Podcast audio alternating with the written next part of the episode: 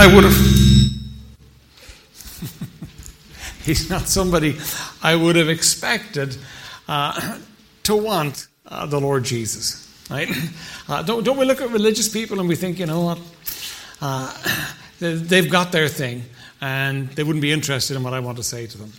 Of course, it's not true in this case because we saw that Nicodemus did come to the Lord. And then we saw the Lord Jesus dealing with the woman at the well. And she was a wicked woman.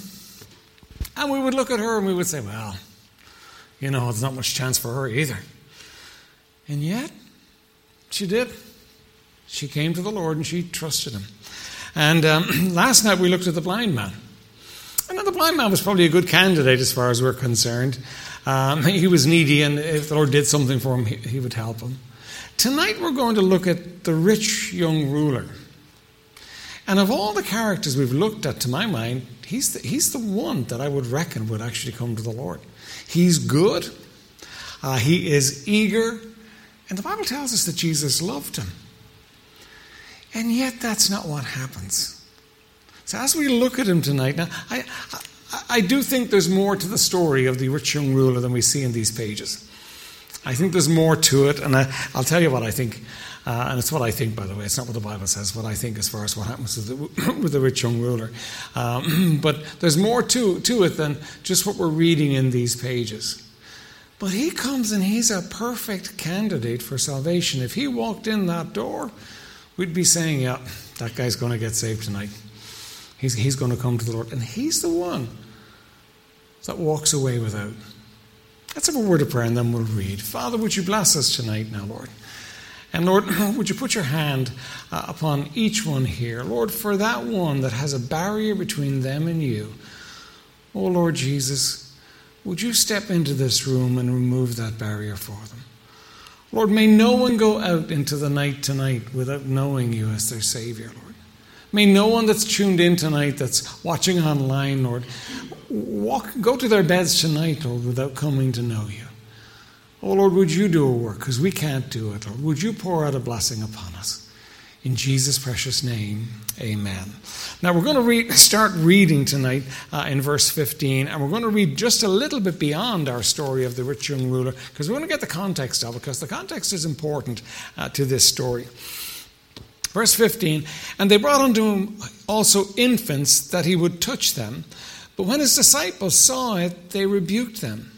But Jesus called them unto him and said, Suffer little children to come unto me, and forbid them not, for of such is the kingdom of God. Verily I say unto you, whosoever shall not receive the kingdom of God as a little child shall in no wise enter in. And children have no guile. They believe what we tell them. They will actually take in, they, they absorb it uh, like a sponge. Uh, they, they, receive uh, what we tell them. And the, disciples were keeping these children away from Jesus, and Jesus is saying, No, no, no, let them come. These are the ones that will receive me. You see, the Pharisees are fighting with them. Nicodemus is arguing with them. The, a woman at the well is arguing with them. Uh, all of these people are kind of are kind of going to and fro with Jesus, but the children are saying, "Yes," and they are receiving. And he, see the point he makes. He says, "Unless you become uh, whosoever shall not receive the kingdom of God as a little child shall in no wise enter in. And you know what it takes for us to be saved? It takes a childlike faith. It doesn't take a great knowledge, understanding, and working it all out. It takes a childlike faith, trusting in what Jesus is telling, what Jesus is saying. And um, we need to receive the, our blessings from God in the same way. Then we start with the rich young ruler, right? And a certain ruler asked him, saying, Good master, what shall I do to inherit eternal life? And Jesus said unto him, Why callest thou me good? None is good save one, that is God. Thou knowest the commandments do not commit adultery, do not kill, do not steal, do not bear false witness, honor thy father and thy mother. And he said, All this have I kept from my youth up. Now, when Jesus heard these things, he said unto him, Yet lackest thou one thing.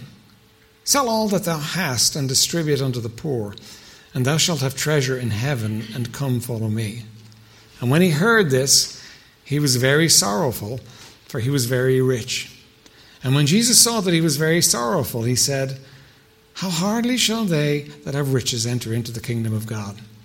For it is easier for a camel to go through the needle's eye than for a rich man to enter into the kingdom of God. And they, when they heard it, said, Who then can be saved? And he said, The things which are impossible with men are possible with God.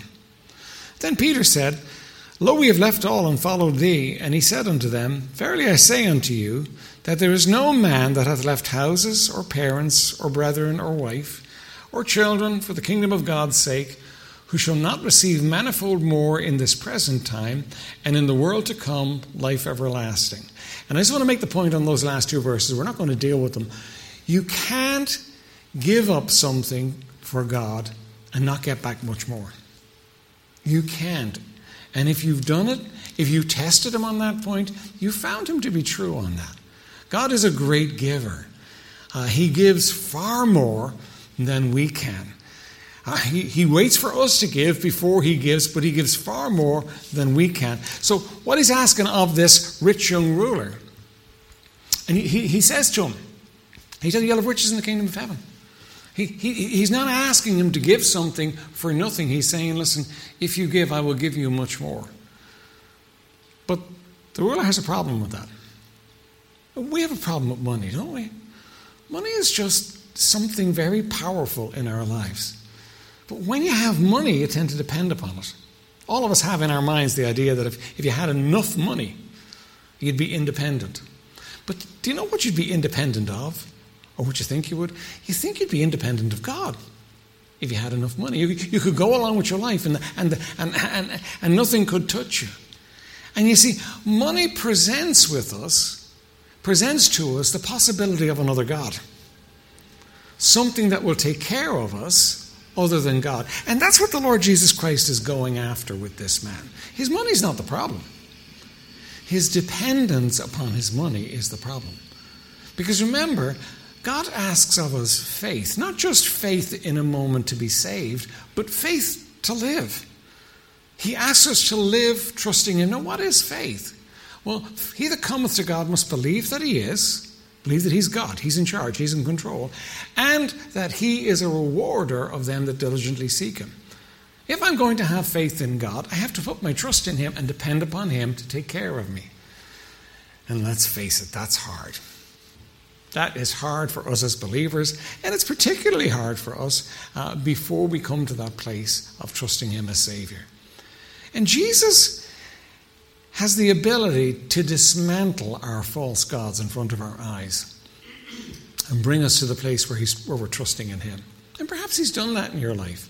Perhaps He's actually done that. Perhaps He's actually dismantled something and taken it apart so that you could actually come to the place where you were trusting in Him and not something else, in Him and not money, in Him and not relationships, in Him and not your job, in Him and whatever it was because there's, a, there's, a, there's umpteen things that we can find uh, to put our trust in, and they are all false gods. And really, he has to unseat them in our lives for us to come to the sweet place where he wants us to be. I think that's what he's doing with this rich young ruler. Right? So, verse 18 And a certain ruler came to him, saying, Good master, what shall I do to inherit eternal life?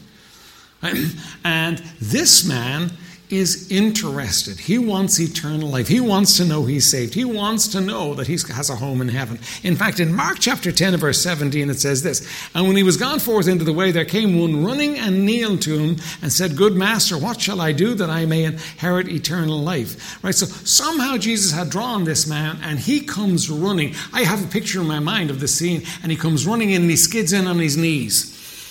He is that keen. He is that interested. He is really eager. Uh, he's very interested. Uh, he, we'd be excited about someone like this. We would look at it, we would call it a divine appointment. We would see uh, God at work in this man's heart, and we would say, listen, he's just, he's just next door to the kingdom of heaven. Uh, he's ready to be saved. in spite of the cost, in spite of the fact that uh, he, he, he, would get kicked out of the synagogue and he was a ruler amongst the Jews, uh, he, he, he wanted Jesus. He wanted what Jesus was offering. He was drawn, he was compelled to come. But Jesus has some hard questions for him. Jesus just doesn't uh, give him some pat answer. He has some hard questions for him. Uh, Jesus, first of all, says to him, Why callest thou me good? None is good save one that is God. Now that seems odd, doesn't it? See, remember when you're talking to Jesus, Jesus knows everything. He knows what you're thinking. Other people think they know what you're thinking, but if you're standing before Jesus talking to him, he knows what you're thinking. He knows where this man is coming from. He knows where his dependence is. He knows everything that's going on. And when God comes to dealing you with, with you in salvation, he knows more about you than you do. And you have to understand that. And He's able to work in your life, and He's able to work in our lives uh, in, in, in, amazingly individual ways so that He can put your, His finger on something in your life and really make you smart, as it were, because He knows exactly where you are. And this man comes to him and he says to him, Why callest thou me good? None is good save one, that is God. First question Only God is good, so why do you call me good? You see, this man was a good man. And Jesus needed to, uh, before he could talk to him about eternal life, he needed to define what good was. Uh, the moral worth of a person must be measured against a proper example of goodness. God is the only valid benchmark, and he revealed his holy character through the Mosaic law. That's basically saying this if you want to be good, you have to be as good as God. The revelation of that is in the Mosaic Law. The Mosaic Law is a perfect law. There's nothing wrong with the law. The, the law doesn't have any problem. We have the problem. There's no way that human beings can keep that law. But the Mosaic Law is a perfect expression of the holiness of a holy God. The problem is we're not able to do that. We just can't do that. So what we do is we, we, we, we, instead of looking, you know, at, at, at, the vertical plane, looking at God and saying, "Oh, I, I can't make it. I'm, I'm never going to be uh, good enough," what we do is we look on the horizontal plane, and we find other people that are not as good as we are, and it's not hard. And we find other people that is not as good, and we measure ourselves against them. And when we measure ourselves against them, we're good. I was good because I wasn't a rapist or a murderer. I, that, that, was my thinking. I was, I was better than those kind of people, so I was good. I told you about my friend John. Uh, John had done everything wrong uh, that it was possible to do. But he was telling me that he would never hurt an old granny. And he, he, he was really proud of himself for never hurting old grannies, right? Anybody else was fair game. What was he saying? He was saying, I'm good. I have standards. I am a good person. And all of us human beings, we're moral creatures. We want to think we're good. So we work out some way that we're good, and Jesus starts unraveling it for him. Okay, you, you think you're good. Well, how good do you have to be? None is good, save one, that is God. Be perfect, even as your Father which is in heaven is perfect. That's a pretty high and lofty standard. If we're honest, that's an impossible standard for any human being. There's no way I'm going to achieve that standard. It's absolutely impossible. So the first question is only God is good, so why do you call me good? The second question is do you keep the commandments? Right? Uh, that knows the commandments. Do not commit adultery, do not kill, do not steal, do not bear false witness, honor thy father and thy mother. Now, it's interesting here that Jesus is very selective in the commandments that he quotes to him. Right? He, he, he doesn't quote the commandments relating to God, and he doesn't quote the commandment about coveting. Because he knows this man has a problem. Remember, when you're dealing with Jesus, he knows exactly what's going on. He knows exactly where you're at, and he knows what the problem is. Uh, and so he doesn't quote all, all of it. So, so he asks the man, Okay, keep the commandments. And then he quotes some of the commandments for him, knowing what he's going to do. So he reveals his self righteousness in verse 21. And he said, All these have I kept from my youth up. Like, yeah, I, have done that since I was a kid. I've always kept the commandments. I've always done right. How many times have you had somebody tell, tell you when you were talking to them about the Lord that they were a good person? That they had done right? That they never hurt anybody? By the way, that's usually where, where it goes, isn't it? I've never done anybody any wrong. That's absolutely impossible, but nonetheless, people actually believe that of themselves. See, the problem with sin is that sin is not just what you do to other people, sin is an offense against a holy God. Sin is not doing something he wants you to do or doing something he doesn't want you to do. And nobody in this room is clean when it comes to that. Nobody out there is clean when it comes to that.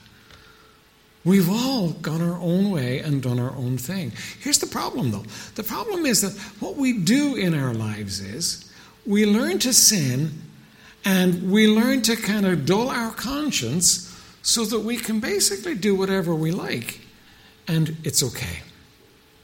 I remember the first the first time I remember sinning was this. My cousin Sean and I were sent. We were down uh, in, in, in Tinahely. We were down um, staying with his mother, and we were sent over to the shops, which is about three miles away. It was, it was country. We were sent over to this little shop where you signed for the uh, for the groceries and to get groceries. And my auntie Maureen said, uh, and, and get an apple for everybody, six apples. Right now. Uh, it seems hard to believe in this day and age, but in that day and age, apples were a luxury.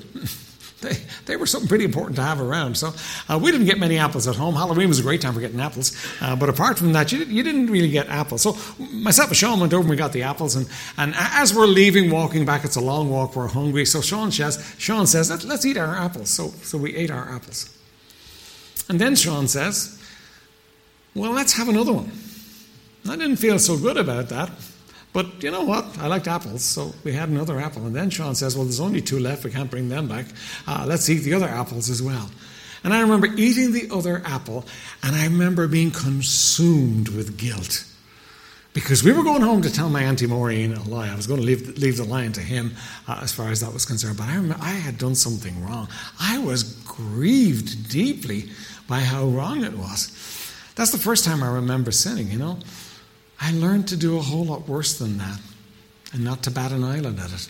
And that's what we do, isn't it? We start off with very small things, and because we've got a conscience that God has put in us, uh, you know, we know things are wrong, but we trample over that conscience and learn to do whatever we like so that we can make all kinds of things okay. I, I knew a man, no, I knew of this man, who had come to the place in his life where murdering people was just a daily occurrence. It was just something that wasn't a problem at all. What he had done is he had trampled on that part of himself that said, This is wrong. Do you know, we can learn to do anything and say it's okay.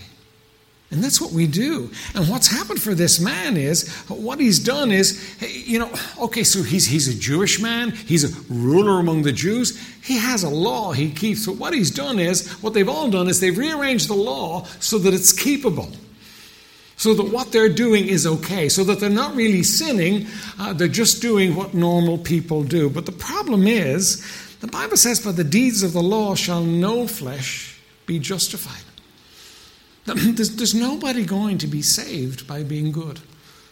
Nobody, absolutely nobody.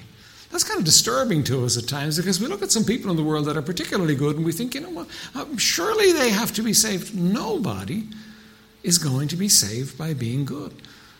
You see, the law has a purpose, it has a function. It's a schoolmaster, Galatians tells us, to bring us to Christ. Its job is to show us that we can't. So, what this man is supposed to have learned, what every good Jew was supposed to have learned, was okay, I've got this magnificent law that's a picture of the holiness of God.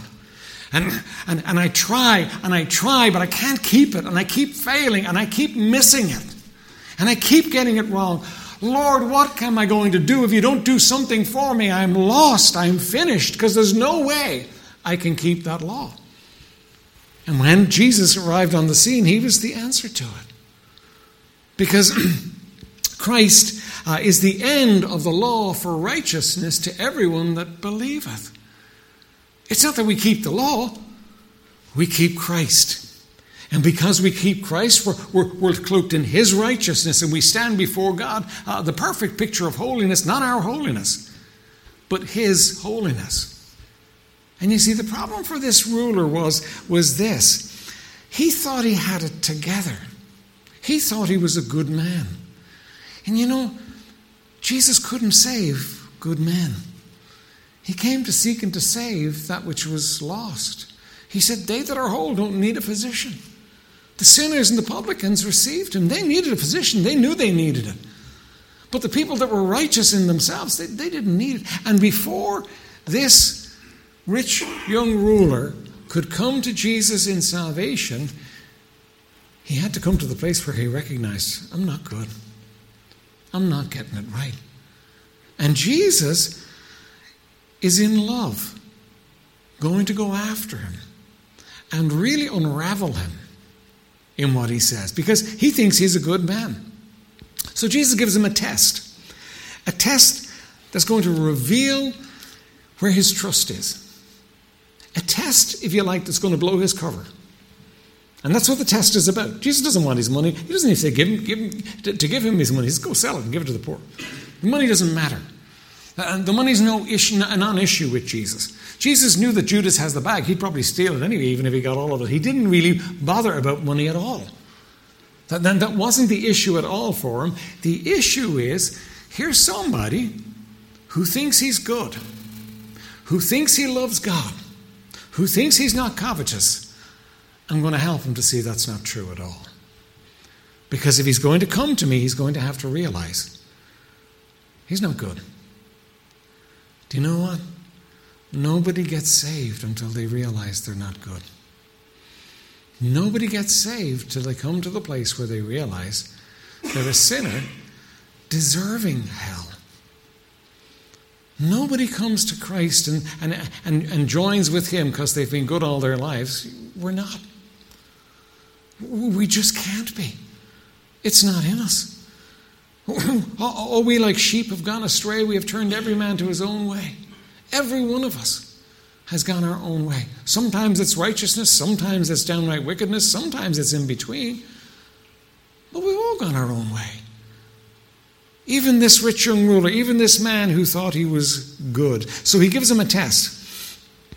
Jesus looks at him and he says, in verse 22, Yet lackest thou one thing. Sell all that thou hast, and distribute unto the poor, and thou shalt have treasure in heaven, and come follow me. Oh, how did he do? How did the Lord Jesus do it? How did he know to put the knife in right at the right spot? He could have given this man a list of things to do. He could have told him to go on a pilgrimage, and he'd have done it. He could have told him to, to, to build some monument, and, he, and he'd have done it. But what he did was, he went exactly to the source of this man's dependence and his pride, and he said, Oh, yeah. Okay, so you love God with all your heart and you're not covetous. All right, well, let, let me tell you to do one thing that, that'll prove uh, where you're at. Just take everything you have and sell it and give it to the poor and come, come follow me. You want eternal life? Just do that. Right? Um, you see, you can't add Jesus to what you already have. It's not good works plus Jesus. Jesus must be the only hope. Jesus has to be your highest love and your only hope, and He won't accept, accept second place in your life. And whenever you get to the place where you're putting Jesus in second place, doesn't He have a wonderful way of rearranging the pieces so that you put him back. I have a granddaughter. She's, she's nine months old, Maya. She's my daughter, my youngest daughter, Bethany's uh, daughter, right? She's just nine months old. But Maya has discovered that her brother gets all the attention. So if you walk into the room and Jasper, her three year old brother, is getting all the attention, Maya will just stare at you until you come to the place where you give her attention. It's amazing. It's quite amazing for this little half pint that can't talk. Uh, but she can actually demand your attention. Do you know that the Lord Jesus Christ is worthy of and demands the love of his children? And he will suffer no idols. He is a jealous God. And when you come to him, he wants to be the one that you're depending upon. You're not getting saved by your good works plus Jesus. You're getting saved because you can't save yourself. You're in a terrible pickle. You've realized that you're going to hell. You've realized that you deserve hell and you come to him to get saved. This poor man thinks, you know what, I've been good. What else do I need to do? What, what do I need to add to it? Do I need to, do I need to add something else to it, Jesus? Uh, show me what else. And so what Jesus does is Jesus plunges the scalpel in and lays him bare. You're not that good. You're not that good. If you're going to be saved by keeping the law, you have to keep all of it. And nobody did. Nobody could. The only person that ever walked in complete holiness was the Lord Jesus Christ. And aren't you glad he did? Because he couldn't have been a perfect sacrifice if he didn't.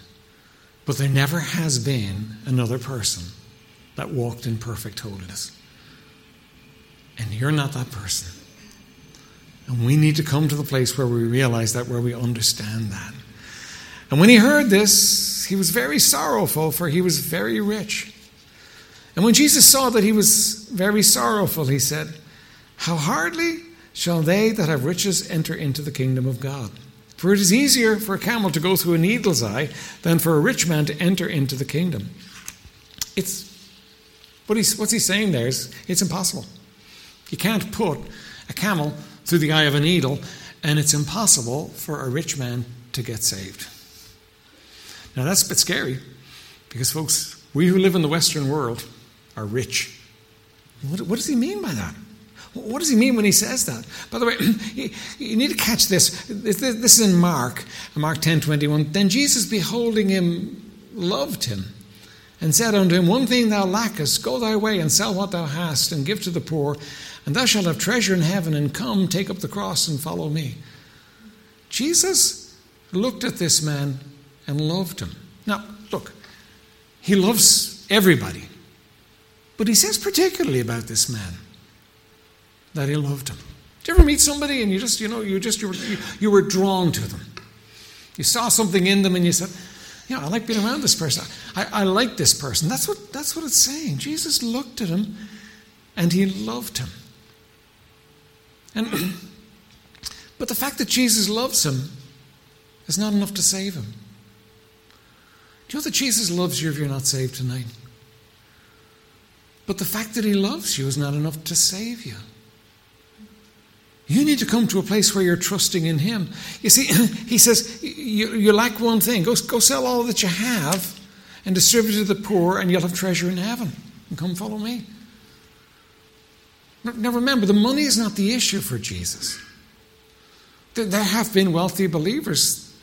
Abraham was a wealthy man. He was, he was wealthy on the, uh, on the level of a nation state.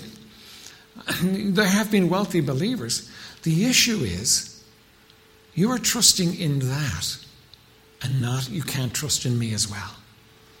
And we need to understand that. It's, it's either or. Thou shalt love the Lord thy God with all thy heart, soul, strength, and mind. It's not a helpful hint for hopeful believers. It's what God asks of us.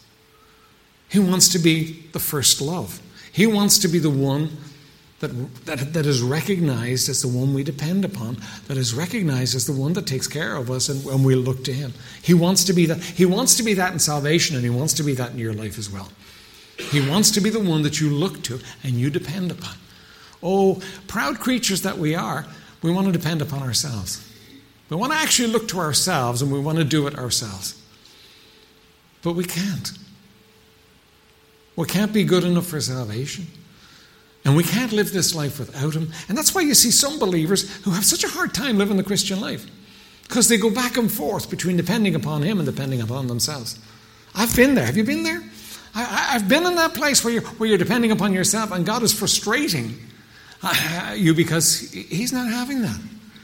He's kind of like my little uh, daughter, uh, my little granddaughter Maya. He's, he, he's going to make sure that you see Him, that you put Him in the right place in your life. And when it comes to salvation, he insists that you put him in the right place. One, one man wrote this When Jesus called this young man to give up his money, the man started to grieve because money was for him what the Father was for Jesus. It was the center of his identity. To love his, lose his money would have been to lose himself. But that's exactly what Jesus calls us to do. We must lose ourselves to have Jesus. You have to humble yourself. Somebody put it this way there's a low door on the cross, and only people who go in on their knees can actually go in. And all of us have to humble ourselves and recognize that we can't do it if we're going to be saved. Now, let me tell you what I think happened, what I hope happened to the rich young ruler, right? rich young ruler came to Jesus eager wanting what Jesus had, wanting to be saved, wanting to have eternal life, wanting to be with Jesus. And Jesus came and asked of him the hardest thing that was possible to ask of this man. The one thing, the one thing that he was connected to that he didn't even realize. And he went away very sorrowful. Wouldn't you? Because he hadn't got eternal life. He wasn't born again. He wasn't going to heaven. I think he went home. And I imagine they brought out sumptuous food for him to eat. And they brought out his golden goblet. And they laid everything in front of him. And he looked at it all and said, But I haven't got Jesus and I haven't got eternal life. I think he looked around his lovely home and he thought, I haven't got Jesus and I haven't got eternal life. I think he went to the synagogue on, on the Sabbath and everybody clapped him on the back and praised him, and he thought, But I have this, but I haven't got Jesus.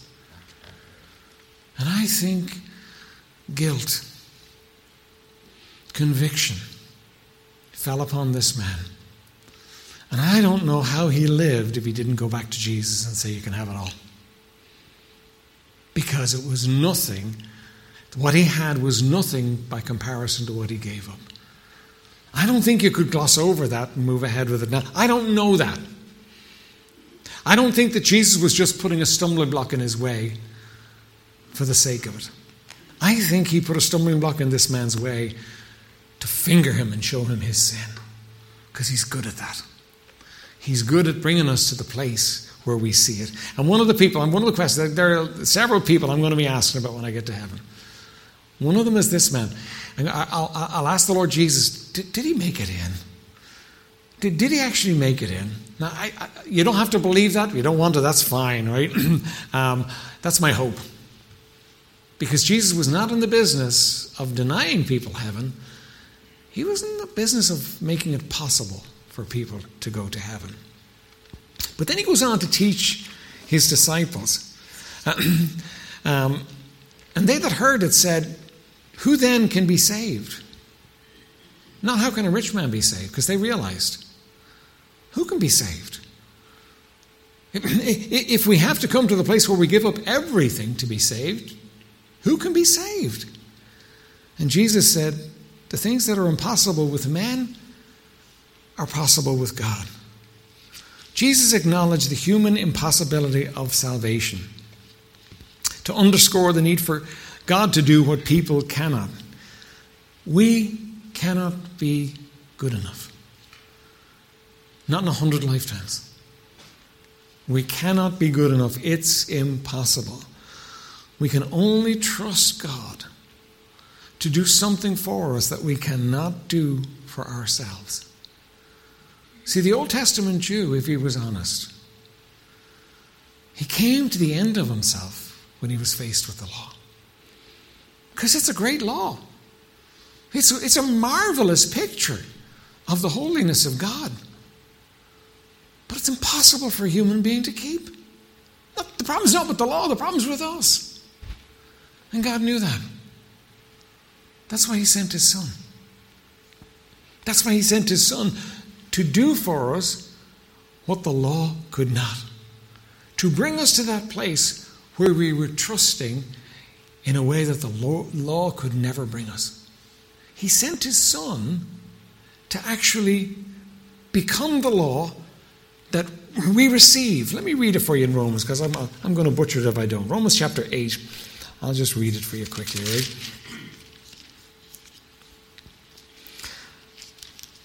There is therefore now no condemnation, Romans 8, verse 1, to them that are in Christ Jesus, who walk not after the flesh, but after the Spirit. For the law of the Spirit of life in Christ Jesus hath made me free from the law of sin and death. For what the law could not do, in that it was weak through the flesh, isn't that wonderfully put?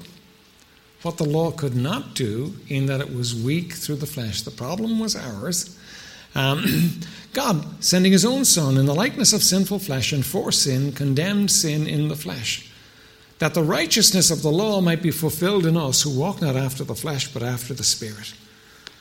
And what it needs is it needs a complete surrender. You need to come to the place where you realize, I can't. I can't be good. If it's on my merits, I'm going to end up in hell. But Jesus was completely good. And he says, if I believe on him, that he died on the cross with my sin on his shoulders, that he died on the cross to pay for my sin, and that he was buried and that he rose again, proving he could do it. If I will trust in what he did, I can be saved. But mark it down. You can't have any trust in anything else other than that. You are so lost that there's nothing else that can save you. I was raised with a religion that basically thought that somehow, at the end of it all, there was a weighing scales. And most religions really come to that place. And in the, in the end, in the weighing scales, there was going to be all your sins on one side of the weighing scales and all your good deeds on the other side of the weighing scales, and somehow you were hoping it would balance. Problem with that thought is that your sins weigh like lead and your good deeds weigh like feathers. You could have good deeds for a thousand years and never balance the scales. It's impossible. The only thing that can save a person is the lovely Lord Jesus, and He's marvelous at bringing us to the place where we see our need of Him. But understand this that when He saves you, He doesn't just save you and leave you there with nothing. This rich young ruler would not have been at a loss if he had given up all for the Lord Jesus Christ. He would not have been, he thought he would be, because that's where he was depending. I read a story, you may have heard it, right? But a man who was extremely wealthy, uh, his will was full of art pieces, very expensive art pieces. This man had a son who had died before him, a son whom he loved, and this son would have been his only heir. Soon after the death of the wealthy man, a public auction was held that included the valuable art pieces. People came from all over the world because of those works of art. Over a thousand people gathered to participate in the auction. The auctioneer began the auction by offering up for sale a portrait painted by the deceased son. It was a rather plain painting, not at all like the other expensive art pieces. The floor opened for bids, but there weren't any. After what seemed like a long silence, a little old man walked down the aisle. As he neared the front of the room, the auctioneer recognized him. He had been the servant of the wealthy man. He meagerly and almost shamefully offered a couple of dollars from his pocket for the child drawn portrait. The auctioneer hit the gavel and said, Sold. Uh, the many people in the room shifted with excitement, preparing for the main part of the selling to begin. But much to their surprise and chagrin, the auctioneer hit the gavel again and said, Auction over. The room filled with loud chatter and confusion, wondering at the early close of the auction. The auctioneer went on to explain In the will of the master, the instructions specifically said to offer for sale uh, the painting drawn by his son first, and that whosoever gets the painting of his son gets the whole art collection. The master had decided well in advance that whoever loved his son and accepted him could not only have his son's work, but all the other benefits that belonged to his father. Listen, when we get Jesus, that's what we get. If you get the Son, you get everything. You'll never lack. He'll take care of you. You'll never give up more than He will give to you. You'll never come to the place where you're, where you're at a loss because of what you gave for Jesus. Whatever He's asking you to let go of in your life, whatever's blocking you from salvation tonight, would you just give it up? Let it go. Say yes, Lord. Because what's going to happen is you're going to find salvation, but you're going to get the Son too. You're the most precious promise in the Bible. I will never leave you nor forsake you. That's the most precious promise.